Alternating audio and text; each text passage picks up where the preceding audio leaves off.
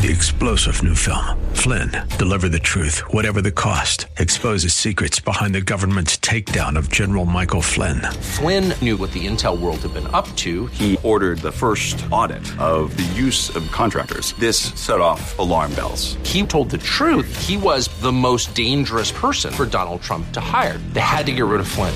Flynn, deliver the truth, whatever the cost. Available now. Watch it today. Go to salemnow.com. Salemnow.com. More resources available online at jennifer-jackson.org. This is Simply for Women. Yes, it is. It's Jennifer here, and I want to do a little bit of housekeeping with you. I want you to come visit me at the church next door on the west side of Columbus. I don't know if you have a home church, and if I am within earshot of wherever you are driving or living, that if you would come, we're on Feder Road. It's off of 70 West, and I'd love to have you at the church next door. Come find me. We have a great church. We have a, we do a lot for women. We're in the middle of the study of Ruth. Maybe you've been studying that right along with us. And if you want a download of uh, a, your own copy or your own small group set of the book of Ruth, just send me an email to jennifer-jackson.org and I'll make sure that you get uh, the Ruth Bible study. I've put together a Bible study for you and you can do that as a small group. You can do that with a group of women in your home or online or even at our church, however you would like to do that. But that's the book of Ruth. So send me that email today, jennifer-jackson.org and I'll send you a, a really nice download. But this is the interview portion of our show, and I want to welcome once again DyAnn Shepard. Welcome, DyAnn. Thank you, Jennifer. I'm glad to be back. It's really great to be together, and we've been talking about uh, if if you missed, if anyone missed the previous episode, she talked about when uh, she and her husband were being tested for AIDS and how you overcome the why questions of why God and trying to understand all of that. And you've been through you've been through some fires, DyAnn, uh, but we're now you're in a blooming stage, is how you described it during our break. So why don't we talk about that? What is it like to bloom after a fire? Well, I, I always relate it to California fires, and uh, for those of you who don't know what they're like, they're pretty intense. Mm. And our droughts are intense as well. Yeah. But after the fires and after the droughts, when the rain comes, we see flowers that we have never seen before. And it takes extreme heat uh, to release the seeds, either either by drought or, or by by a fla- um, fire. That's awesome. So I feel like that's what's happened with my life.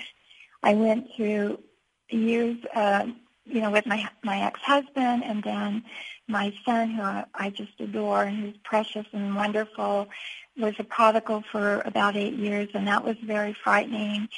And then I found myself, you know, in, in my 60s kind of wondering, what am I going to do? I'm exhausted, mm. just exhausted. My career wasn't satisfying. I have, by the way, remarried, and I have a wonderful husband. Oh, wonderful. Who, That's who good. just stood by me through so much during this time. But um, I began to refocus my business, and it became really a ministry to me. And it was so interesting because as I did that, clients began emailing me and calling if they could just come and talk and ask for prayer and began sharing their struggles and their broken hearts. Hmm. And and you're a CPA, is that right? Right. And and so it was it was an interesting segue from being a CPA, but then being there. Some of them would leave my office and go, "How much do we pay owe you for the counseling?" Um, I love it. That's good. right. So it was, but it was it was really sweet because I felt like that was the beginning of a the transition, and then when I retired, and even really about three years before I retired, I began writing which was something I never imagined I would do. I I hated English and I I never read and mm-hmm. I, I wasn't a writer, but I found myself unable to stop writing. Oh wow. And I would wake up in the middle of the night and the Lord would put something on my heart and I would think, I don't want to forget that. Yeah. So I just began writing and eventually, um, I was also teaching a Bible study at the time, and we were studying the book of Proverbs. So um, I continued to work on that and develop it. Now it's going to be a book. It's coming out in May. Um, and it just, it was, it's been such an interesting time for me because I'm now writing a monthly blog that I love doing. I'm doing devotionals. I'm doing so many things I could never have imagined that I would do. But it took the fire yeah. of my life. It took the trials. And I think it goes back to remembering, you know, God's purpose. His purpose is to refine us. Oh, yes. And people often get stuck and become defined by their trials. But that's not God's way. God wants to refine us, not define us mm-hmm. by our trials. What are your spiritual disciplines? So how did how did you walk out, you know, even in the dark dark times and then in the good times? How do you stay consistent with the Lord? Well, I think you you choose. You know, you choose whether you feel like it or not to spend time with the Lord. Um, I I ended up having a pastor's wife come alongside me during the, the most intense times um, and we would study every single week. Wow. And then as as time went went on, I had a little group of friends, which I still have, that were always there for me. You know, it, when you're going through a difficult time, you have to be very wise about who you share it with. Mm. It's not for everybody. It's not. It just isn't. Yeah. And so you pray that God will give you a group. It doesn't. It can be just one person or two or three. You're safe. You're safe emotionally. You can pour your heart out. They're not going to hold you to any crazy statement you made during that that tearful time.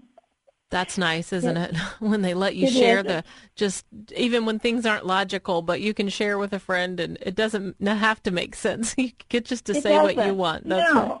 no. Oh. It, it, they give you the freedom to be like a little child who just Yeah. goes on and on and on. That's right. And and so I had that. And Did and you find that at your have- church?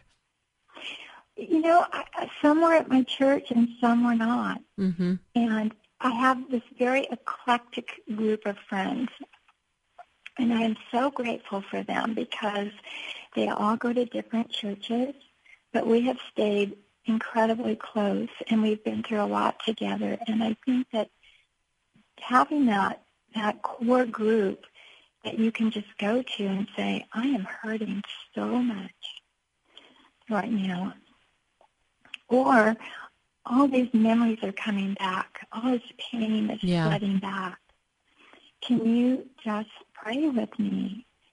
Or let me know that you will be praying because I Mhm. know it's temporary.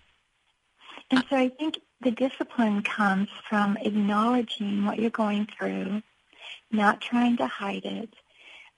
God doesn't expect us to be perfect Christians. No, he doesn't. That- and our not. friends uh, can just be there, you know, just to be there for Mhm. one another. What about? Right. Did they pray for you? You had you said you had a prodigal son. Did they pray that through with you, or how did that they work did. out? Yes, and there was a core group. I didn't tell a lot of people what was going on, but there was a core group that was always praying for me. And and this goes back to prayer too. There was a woman in our in a church that we had attended. She prayed for all the prodigal kids. Hmm. And her, her sister, her name was, um, oh, I want to say Sister Will Wilmax or Wilmar hmm and she was you just knew she was praying and i didn't know her very well but she was always praying and that really helped me because now i have a list of prodigals Yeah. and i pray for them every day Oh, that's so good. How do you pray for a prodigal to come home? I i ask the lord to touch their heart to cause them to be distressed over their behavior and to begin seeking out the Lord again, to bring people into their lives that know the Lord, mm. that will speak truth to them. Because usually with with a prodigal, they don't want to hear it from their parents. They know, you know. Yeah.